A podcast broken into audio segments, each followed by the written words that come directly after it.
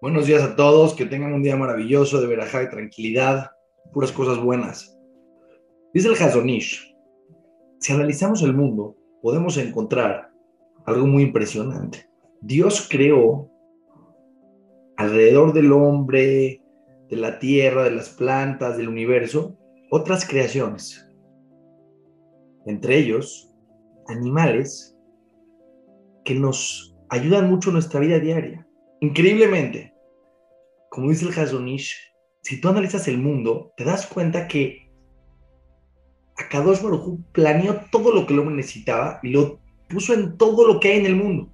Por ejemplo, hay animales, las ovejas, entre otros, que, su, que de su pelo nosotros hacemos, de la lana, hacemos ropa. Quiere decir, Akadosh Baruj creó una creación que nos otorga un beneficio. Entre ellos, animales que nos sirven como el toro para poner las máquinas para arar la tierra, o como el caballo, o como el burro, que nos sirven como transporte. Sin coche, sin bicicleta, Kadosh creó una creación que puede transportar a otra persona, que tiene la fuerza del animal para poder recibir en su espalda muchísimo peso, y te puede llevar de un lugar a otro. O ciertos animales que nos dan alimento, como la vaca, leche, o como la gallina que ponen huevos. Quiere decir, acá dos, si tú analizas el universo, el mundo, te das cuenta que creó estos animales que tienen un servicio hacia el ser humano. Porque los huevos que pone la gallina, ¿sí? antes de que se, de, que se convierta en, un animal y, otra vez salga otra gallina, es el, no, ningún animal se come los huevos. Ni ningún animal usa al toro para arar. Aunque los animales se parecen al hombre en ciertos puntos. ¿En qué punto? Tienen pies, patas, tienen eh, eh, ojos, pueden ver, comen, se alimentan. Hay una diferencia muy clara entre el animal y el hombre. La capacidad de hablar, de transmitir lo que tienen en el corazón y la capacidad del intelecto, la inteligencia. Y te das cuenta, dice el Hazonish, que el mundo y los animales sirven al hombre. Entre ellos, que ellos mismos son alimento para el hombre. ¿Sí? Alimento. No nada más eh, este tipo de animales, los peces que están en el mar, eh, todas las aves, los animales, que el hombre tiene satisfacción y cada uno tiene diferentes proporciones, eh, cosas que proporcionan al hombre que tenga alimentación. Ahora, vean qué interesante. Vean qué locura lo que les voy a decir. Y si vas a preguntar, dice el Hazonish, ¿para qué están los alacranes, las serpientes, animales, eh, leones, que no tenemos provecho de ellos, que no tenemos provecho de ellos, ni nos dan comida, ni nos sirven como transporte, ni nos, eh, eh, ni son, ni te los puedes comer tampoco a ellos, no son alimento para el hombre. Escucha bien todo lo que Dios hizo en el mundo tiene un sentido y tiene un porqué. No existe algo en el, en el mundo que no tenga una razón de existir. Y que el mundo sin él no estaría completo. Porque si te das cuenta, el es más, hicieron una, una, una, investigación, un experimento en un lugar, acabaron con todos los mosquitos que había en ese lugar. Se empezaron a dar cuenta todas las consecuencias que tenía toda la naturaleza en ese lugar, lo que le faltaba. Porque no te puedes dar cuenta lo que cada creación aporta al mundo hasta que la quitas. Es impresionante, ¿no? La cadena de la naturaleza, cómo está toda conectada. ¿Y qué te dice eso? ¿Qué te dice cuando te das cuenta que todo tiene una conexión? Que tiene un sentido, que tiene alguien que lo planeó y que lo unificó. Por eso decimos nosotros en el Shema Israel, Hashem lo que no Hashem Echad. Uno, ¿qué significa uno? Nada más que Él es uno. Toda la creación nos revela que es uno el que la hizo. Y, siempre doy este ejemplo. Me encanta este ejemplo, me fascina. Tú imagínate que vas a hacer un aparato electrónico que está formado por dos piezas. Una parte del celular, imagínate que hay partes internas del celular, partes externas del celular.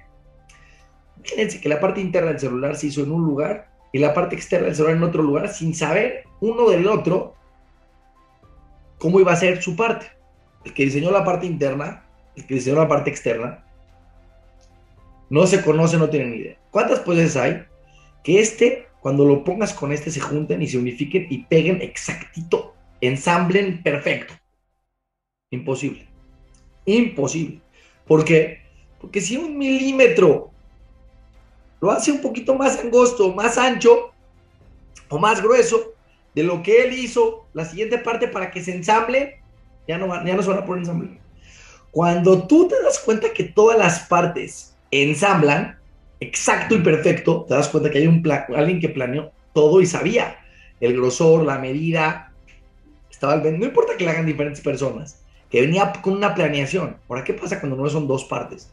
Cuando son 5 o 10 o 15 o 30 o 100 partes diferentes, o mil, o tres mil, o 3 millones. Y las 3 millones tienen que ensamblarse una con la otra perfecto. Todas las partes de un avión las mandan a hacer a fábricas diferentes. ¿Sí? O de un cohete, o de un coche. Entre el motor, la carrocería y la puerta y lo que van. Pero van con medidas exactas, planeadas, antes con un una planeación exacta para que después todas las piezas se puedan ensamblar. ¿Qué te das cuenta? Que alguien estaba detrás de todo. No puede ser que haya 3.000 piezas, o 100.000 piezas, o 3 millones de piezas que todas ensamblen con todo. No, no existe.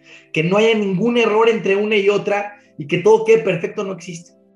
Cuando tú ves el mundo, te das cuenta que hay una relación perfecta entre todas las creaciones en el mundo, entre la funcionalidad del mundo y el beneficio que el hombre tiene de eso entre lo que aporta esta creación a que el sistema funcione. Un documental, un documental vi. Impresionante, me volví loco. Lo que pasa en el desierto, cuando tú ves una ola en el desierto, ¿qué dices? ¿Qué tiene que ver esto con la selva de Brasil? El documental salía que esa arena y el polvo que sale de esa tormenta en el desierto alimenta no sé qué parte de la naturaleza de la selva y eso hace que tengan y se reproduzca el alimento de no sé qué aves y las aves producen para los insectos y los insectos para los animales y los animales y todo es una cadena impresionante, una unión. Todo tiene que ver una cosa con la otra y todo en beneficio del hombre. Por ejemplo, los animales, por ejemplo, con la serpiente.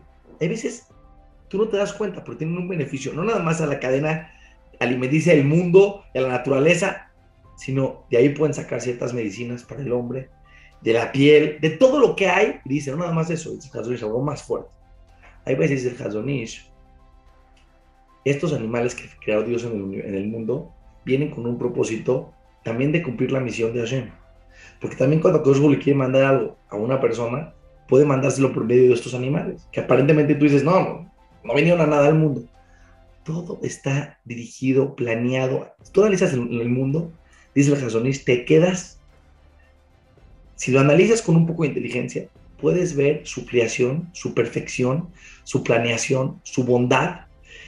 Te saltas, te ve, te das cuenta que existe un creador que maneja el mundo. ¿Por qué hago tanto hincapié todo esto? Pongan atención a lo que les voy a decir.